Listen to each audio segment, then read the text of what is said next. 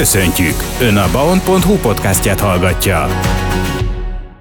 Kedves hallgatóink, köszöntöm Önöket! Azt hiszem, abban egyetérthetünk, hogy a Kecskeméti művészeti élet híres a kiváló kórusairól. Köztük a Kecskeméti Református Gimnázium énekkarai előkelő helyet foglalnak el. Mai adásunkban vezetőjük Jánbor Zsolt, Kodály Díjas karnagy beszél a hivatásáról, sikereiről, terveiről és mindennapjairól. Köszöntöm.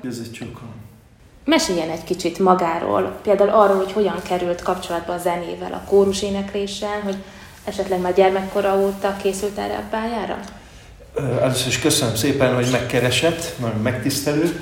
Hát ha másoknak is tanulságos lehet egy-két dolog. Tulajdonképpen én úgy emlékszem, hogy édesanyám azt mesélte, hogy óvodás koromban azt mondtam, hogy óvóbácsi leszek.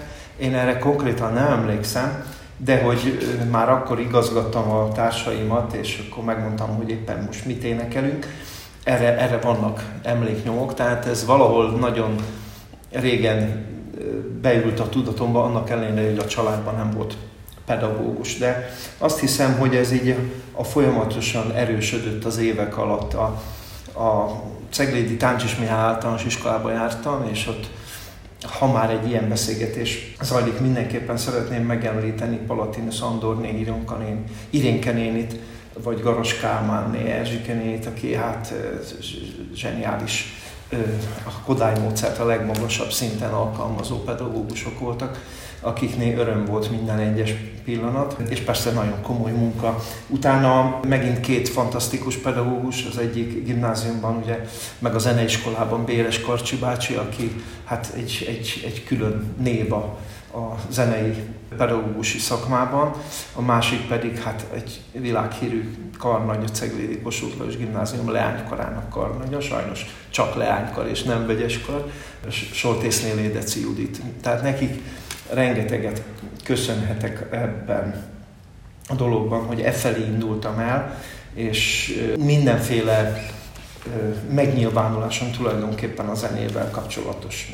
Nem csak kórusba jártam, a pedagógus kórusba, ott 16-10, ahogy mutáltam, már Karcsi bácsi elkapott, de még egy populáris zenét, nem rockbanda volt, annál igény, sokkal igényesebb zenei utakat járó populáris együttesbe énekeltem több évig, és ezt azóta se szégyellem. Ugye egy jó 18 évig voltam a Kecskeméten a musical, ifjúsági otthon musical stúdiójának egyik vezetője, és ez is fontos, ez is egy érdekes útja a zenének, de tulajdonképpen az igazi útmutatás az már a főiskolán volt, ahol, ahol nekem ez nagyon-nagyon fontos volt, hogy ott is kik tanítottak, hogy hogy Szepesi György, aki a módszertanban adott útmutatást, vagy Tallőrinc, aki Vásárhelyi Zoltán tanítvány volt, és akkor a karvezetési tanulmányaimat erősítette példával, szó szerinti példával, kiállt a kórus elé, mert ott is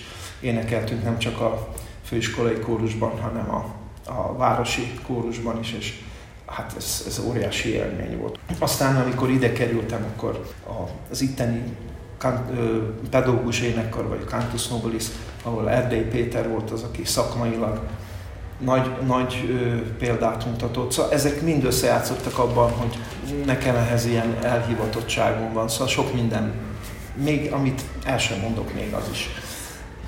És érezte valamikor úgy, hogy ez nem az ön pályája, és inkább másat kellett volna választani a helyet? Igazán komolyan nem. Szeretek kitekinteni a világot. Tehát elvégeztem egy művelődési menedzser szakot, de azt is elsősorban azért, hogy ha esetlegesen a művelődés szervezésben tudjak segíteni. Nagyon érdekes dolog, mert épp most járt le a mandátumon, már jó, jó, jó pár évele járt a Magyar Kodálytársaság Kecskeméti tagozatának elnöke voltam, még Icés Mihály országos elnöksége alatt, és most adtam át éppen egyik volt tanítványomnak, Virág Barnabásnak a könyvtár, megyei könyvtár igazgató helyettesének, aki szintén muzsikus, könyvtár, muzsik, könyvtár énekzene szakon végzett, és neki adtam át ezt a munkát.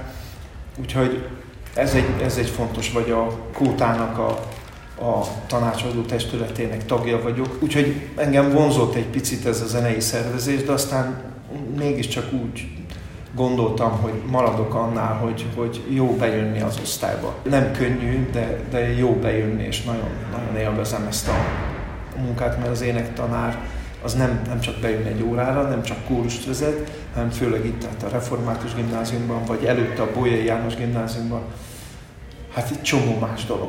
Gyerekekkel egyénileg foglalkozik, műsorokra készül, kisebb csoportokkal, hangszerekkel, tehát egy, egy egészen komplex feladat, ami, amit én nagyon élvezek.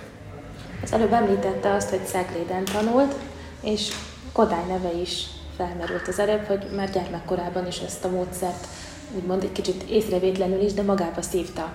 Hogy került ön Kecskemétre, és milyen hatással volt önre az, hogy most Kodály városában van?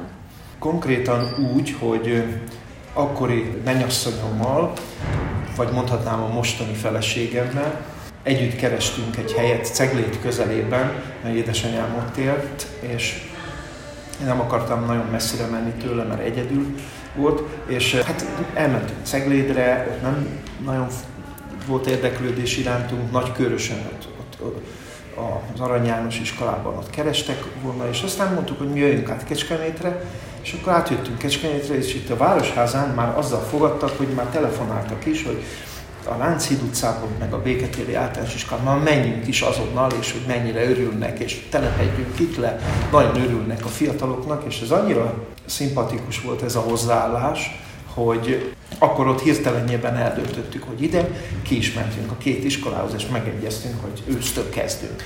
És se lakásunk, semmi nem volt, úgyhogy mi több mint fél évig a Kiskecskeméti iskola, most valamilyen fürdőszoba cég van azon, az, azon az iskolának a helyén. Mi annak a spájzában éltünk egy jó több mint fél évet, mire aztán hát rendes lakáshoz, vagy albérlethez, vagy jutottunk. Úgyhogy nagyon kalandos volt, nagyon jó volt, és hát nagyon élveztük a rögtön az elejétől kezdve minden izgalmával, megfelelni vágyásával együtt. Úgyhogy így kerültünk. Aztán persze kinyílt a szemünk, mert a feleségünk kalocsai, bár ő Kecskeméten tanult gimnáziumban, Kodály iskolával, de mégiscsak kinyílt a szemünk, hogy, hogy itt ahhoz képest nagyobb, mozgalmasabb zenei élet volt, koncert, koncertek hátán, több, mint most, sajnálattal konstatálom.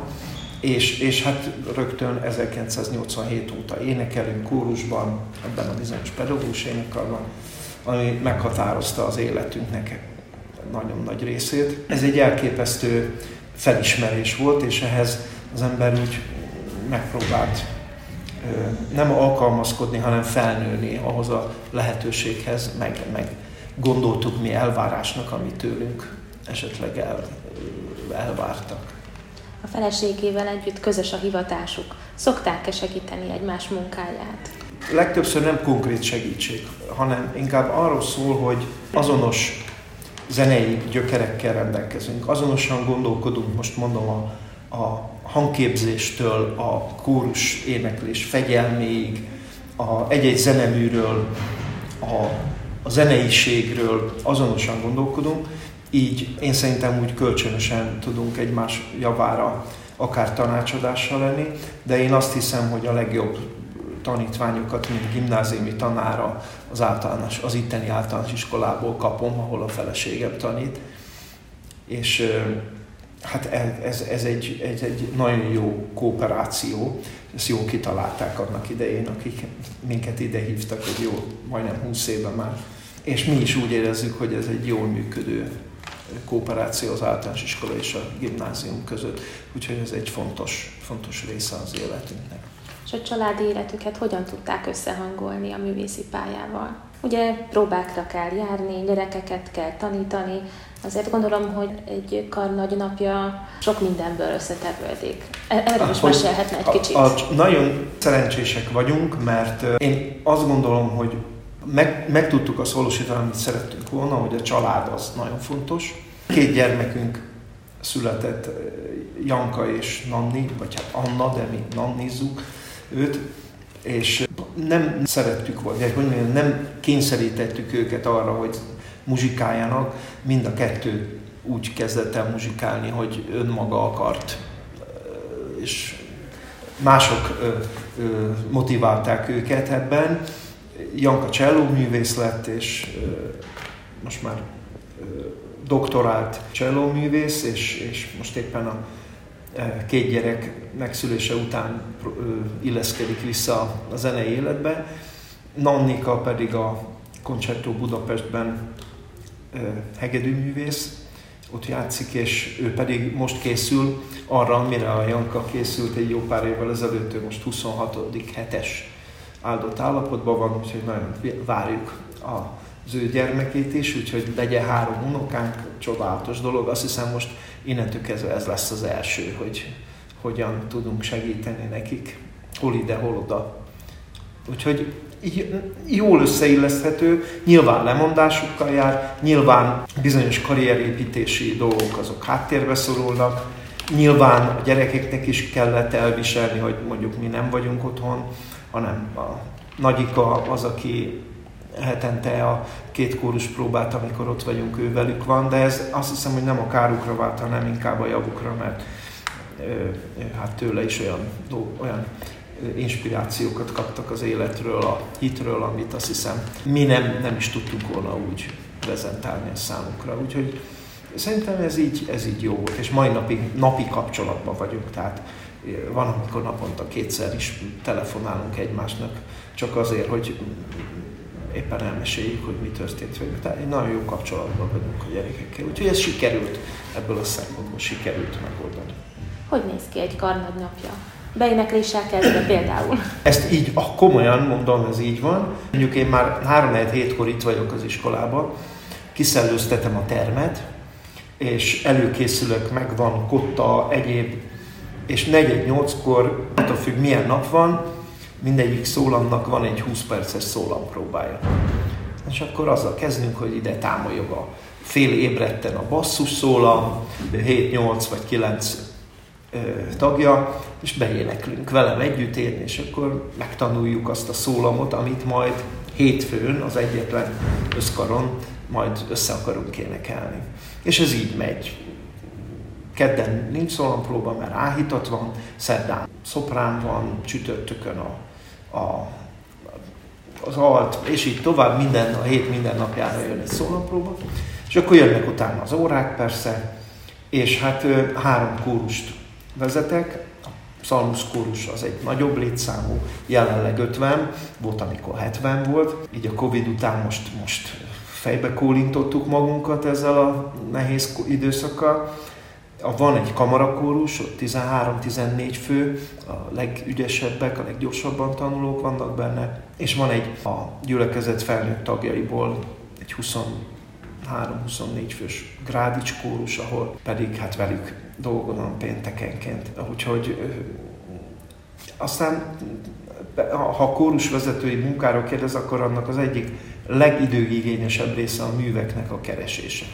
Tehát vagy itt a Kodály intézetben, vagy az interneten, most már szinte mindenkotta elérhető, és aztán odaül az ember a hangszerhez, és megpróbálja legatolni, és megnézni, hogy ez jó-e, nem jó-e, válogat, ez, ez nem tetszik, mégis. Úgyhogy ez egy hosszú idő, ez a leghosszabb.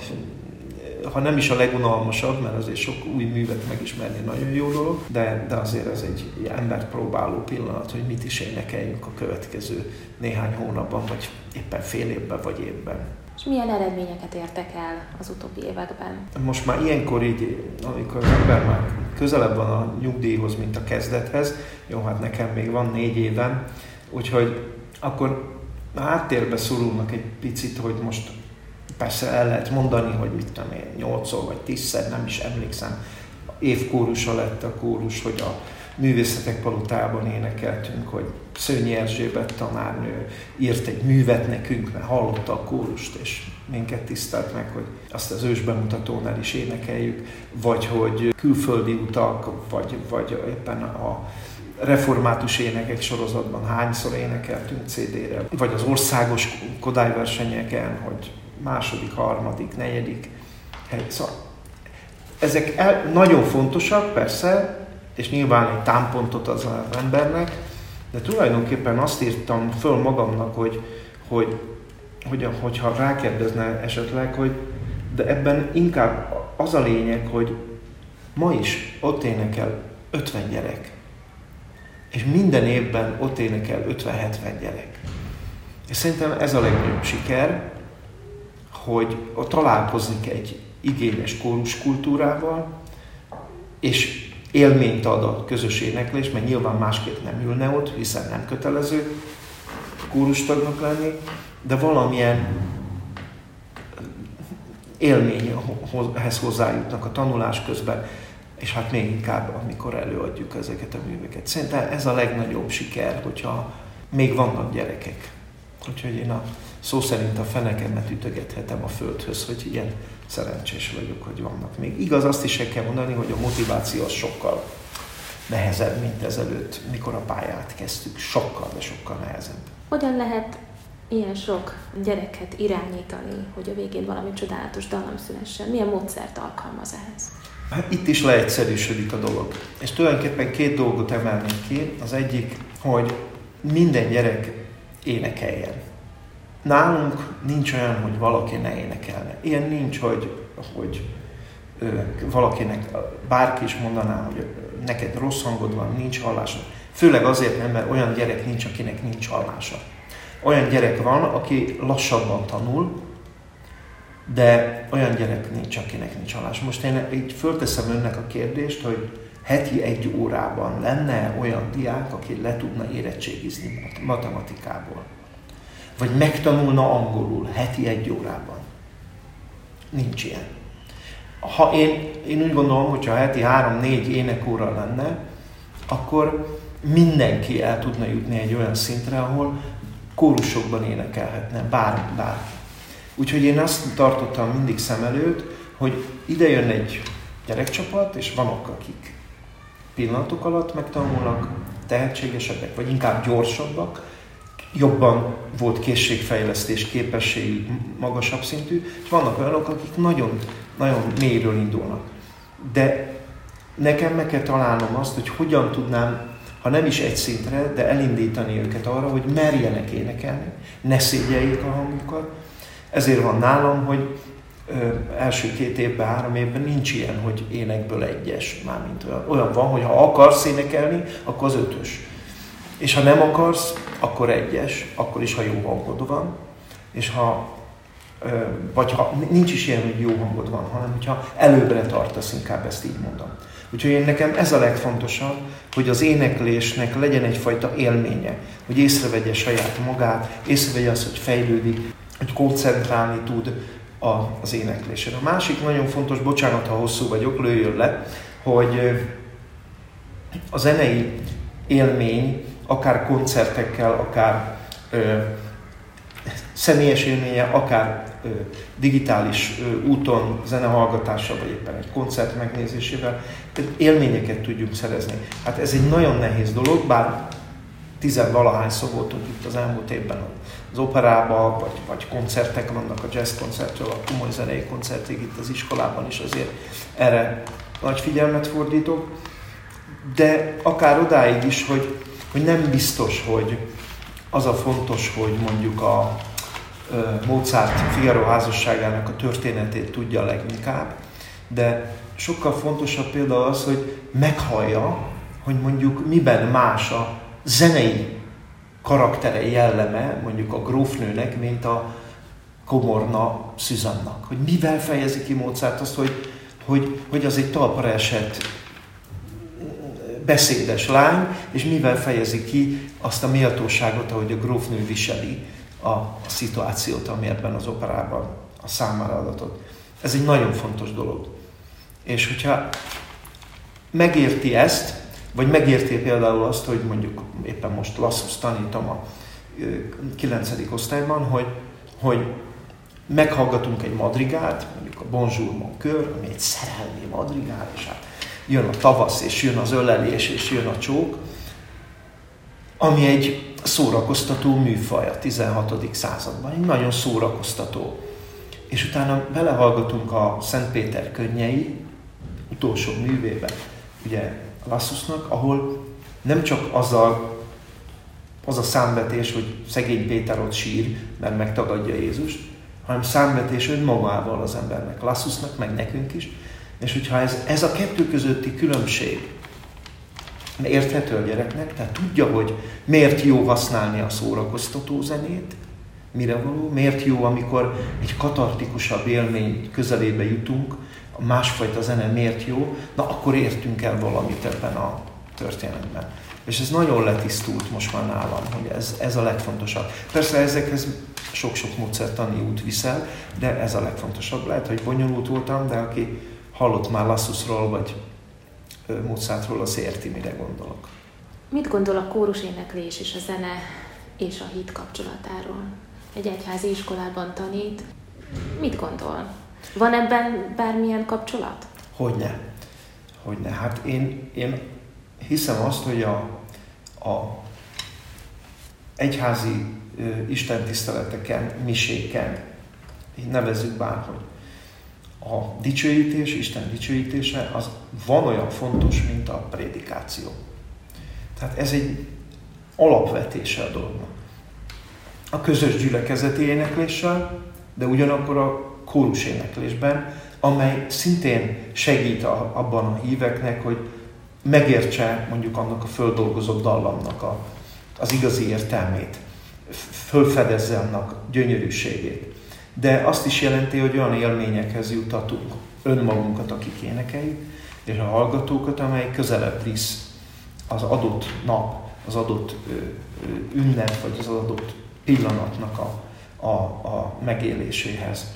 Ez egy nagyon fontos dolog, és ez nem csak ma van így, hát nem véletlenül mondjuk a kereszténység kezdetén, a Gregoriánnál, ott is nagyon fontos volt a közösség éneklése, de fontos volt a szerzetesek éneklése, és ők mindig úgy gondolták, hogy megszólalni Isten felé, imádkozni Isten felé, csak egy emelkedettebb zenei segítséggel alátámasztott hangulatban lehetséges. És én úgy gondolom, hogy a zene az nagyon segít abban, hogy egy olyan lelki és szellemi ö, ö, állapotba kerüljünk, ahol, ahol ezt jobban meg tudjuk, ezt a, a, az Istenhez ölő fordulásunkat jobban meg tudjuk élni. És milyen műveket tanít, meg énekel legszívesebben? Hát vannak olyan művek, amit én nagyon szeretek, imádok, és kötelességünk is itt Kecskeméten, Kodály műveit.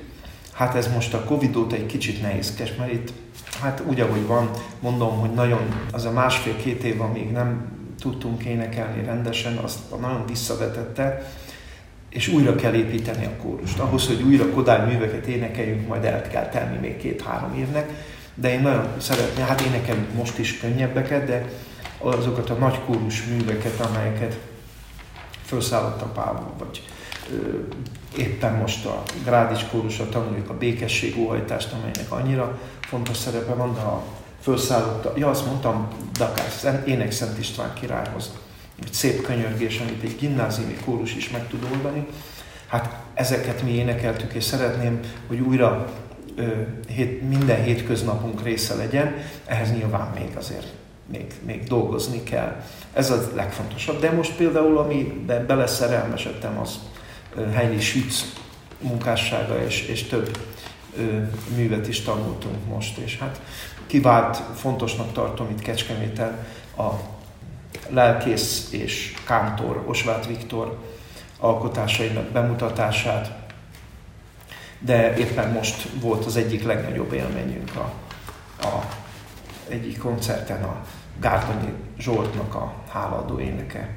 A, tehát, tehát nagyon sokféle én a zenetörténettől tényleg a baroktól, vagy éppen reneszánsztól egészen a 20. századig énekelünk. Hát nyilván a számunkra megfelelő nehézségi fokkal. Lelkesen beszél a zenéről, igen. Gondolom úgy is műveli. Van olyan, amikor elfogy egy kicsit a lelkesedés, olyankor mit, mit tud tenni?